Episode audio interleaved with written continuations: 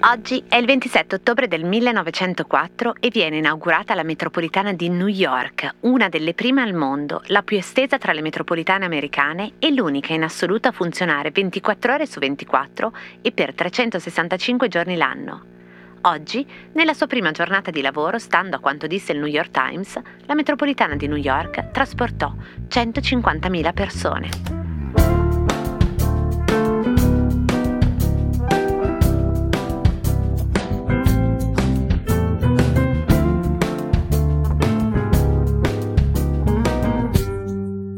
Hey, it's Ryan Reynolds, and I'm here with Keith, co star of my upcoming film, If, only in theaters, May 17th. Do you want to tell people the big news?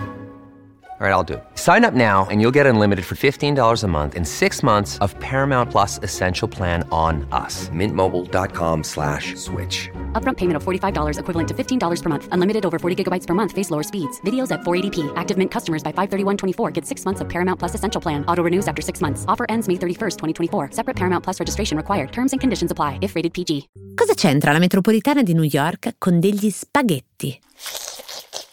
Il Cosa C'entra di oggi passa attraverso il nome di uno dei grafici più importanti della storia italiana, anzi due, una coppia, anche se passarono buona parte della loro vita in America. Massimo e Lella Vignelli, che si occuparono tra le altre cose anche del restyling di Cinzano, di BM, di Ford, di Lancia e della creazione dei loghi di Benetton e di American Airlines e che nel 1982 impaginarono il telegiornale e tutto il sistema dell'informazione giornalistica del TG2.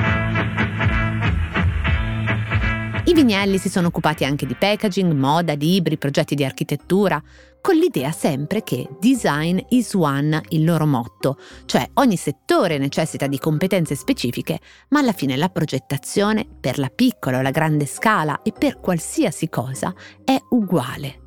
E si sono occupati, i Vignelli, anche della mappa della metropolitana di New York di cui parliamo oggi.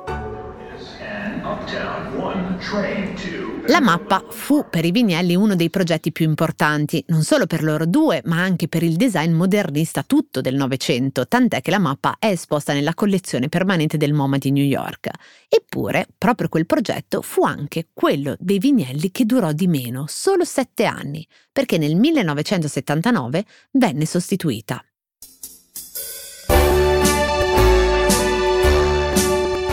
Un po' di contesto. Fino agli anni 60 la metropolitana di New York si era presentata ai suoi passeggeri come un labirinto di insegne incoerenti e di differenti caratteri tipografici. E lì successe qualcosa di abbastanza straordinario, cioè l'autorità newyorkese dei trasporti chiese aiuto a niente meno che la curatrice della sezione di design e architettura del MoMA, Mildred Constantin, di suggerire qualcuno da incaricare per il progetto di wayfinding e per unificare la rete segnaletica. E così venne fatto il nome dello studio Unimark International di Massimo Vignelli e Bob Norda, che avevano appena realizzato il Graphics Standards Manual, probabilmente il più importante manuale di identità visiva nella storia del graphic design. Bob Norda nel 1964 aveva già realizzato tutta la grafica e la cartellonistica della M1 di Milano, proprio su incarico anche in quell'occasione dell'amministrazione pubblica, un evento che venne lodato dallo stesso Bruno Munari in un articolo apparso per l'inaugurazione, soprattutto congratulandosi con l'amministrazione pubblica e la sua visionarietà nell'incaricare un progettista, un designer, un grafico per un lavoro pubblico. Però attenzione, perché forse in questo caso di New York, alla fine, l'idea di affidare a un museo del design la segnalazione del nome di chi doveva realizzare un intervento pubblico fu un autogol, proprio nel soddisfacimento di quella questione pubblica. Ma andiamo un passo per volta. Il vero coinvolgimento del pubblico nel dibattito sul trasporto a un certo punto infatti si sollevò contro Vignelli, culminando nell'aprile del 1978 in un dibattito aperto che vide da una parte il designer e dall'altra John Taranak, presidente del comitato della New York Metropolitan Transit Authority, che era profondamente contrario alla mappa della metropolitana. Perché ce l'avevano tanto con la mappa di Vignelli? Si trattava di un lavoro che richiamava i diagrammi di Harry Beck già fatti per la metropolitana di Londra. Il tentativo era quello di astrarre le caratteristiche del territorio, svincolando la rappresentazione da ogni legame iconico con la città, in modo che la mappa fungesse unicamente da schema delle linee della metropolitana. La città, New York, era rappresentata da cinque blocchi colorati, L'acqua del fiume e del mare era un fondo beige, lo spazio verde era grigio, Central Park era un quadrato e le linee che collegavano le stazioni formavano degli angoli sempre o di 45 o di 90 gradi e con una distanza uniforme tra le fermate indipendentemente da quelle reali per facilitare la lettura, o almeno questa era l'intenzione di Vignelli. Ovviamente il testo era in fonte elvetica. Certo, la mappa di Vignelli era molto bella e lasciò il segno nella storia dell'information design, ma la Grande Mela e i suoi cittadini sparivano. Era un progetto di sintesi di design, era diagrammatica, non geografica, era chiara, ma non era rappresentativa. Doveva essere usata per orientarsi sottoterra, ma una volta sulla superficie non ci si poteva muovere da un punto all'altro orientandosi con quella mappa. Non si faceva vedere New York in buona sintesi Ecco che cosa dispiaceva alla fine. Gli americani non la volevano e per bocciare il progetto John Taranach coinvolse psicologi, designer, urbanisti e anche cittadini della classe media che erano passeggeri della metropolitana di New York.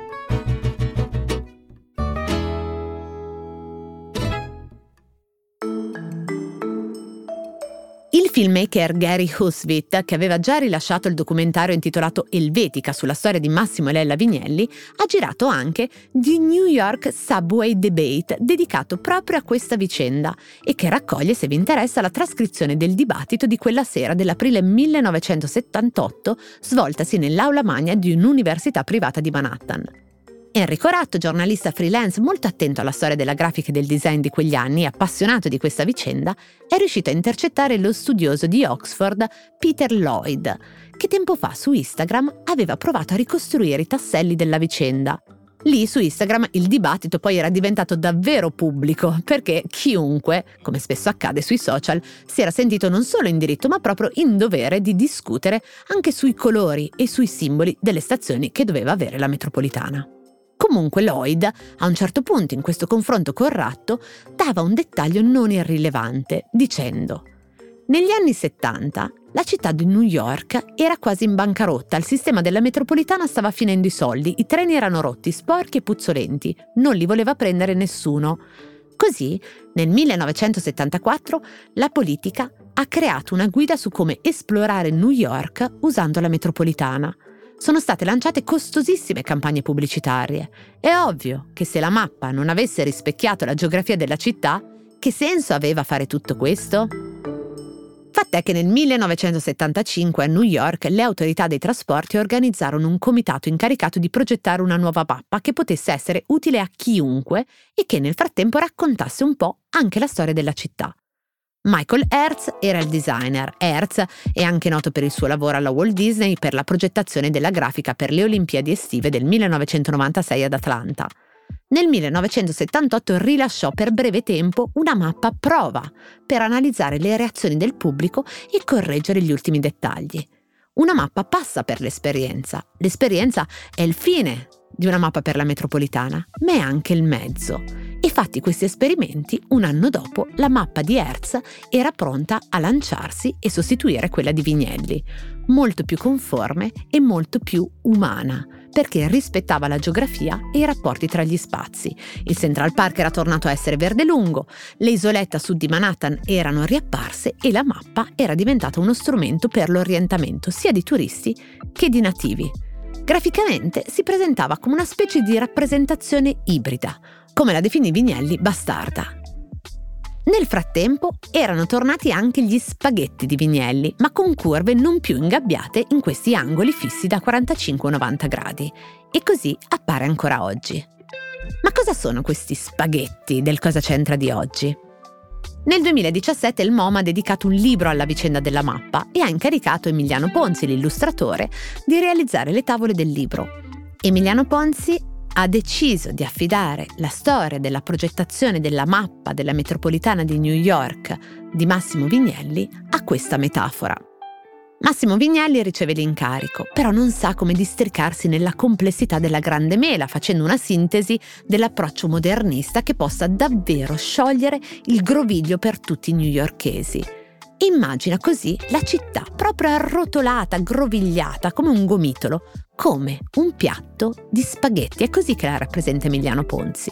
Un piatto di spaghetti che pian piano, mentre vengono arrotolati nella forchetta, si districano e diventano dei fili leggibili, con un inizio e una fine. Da lì, disse Massimo Vignelli, partì il suo progetto. Ebbene, è un fallimento quella mappa della metropolitana?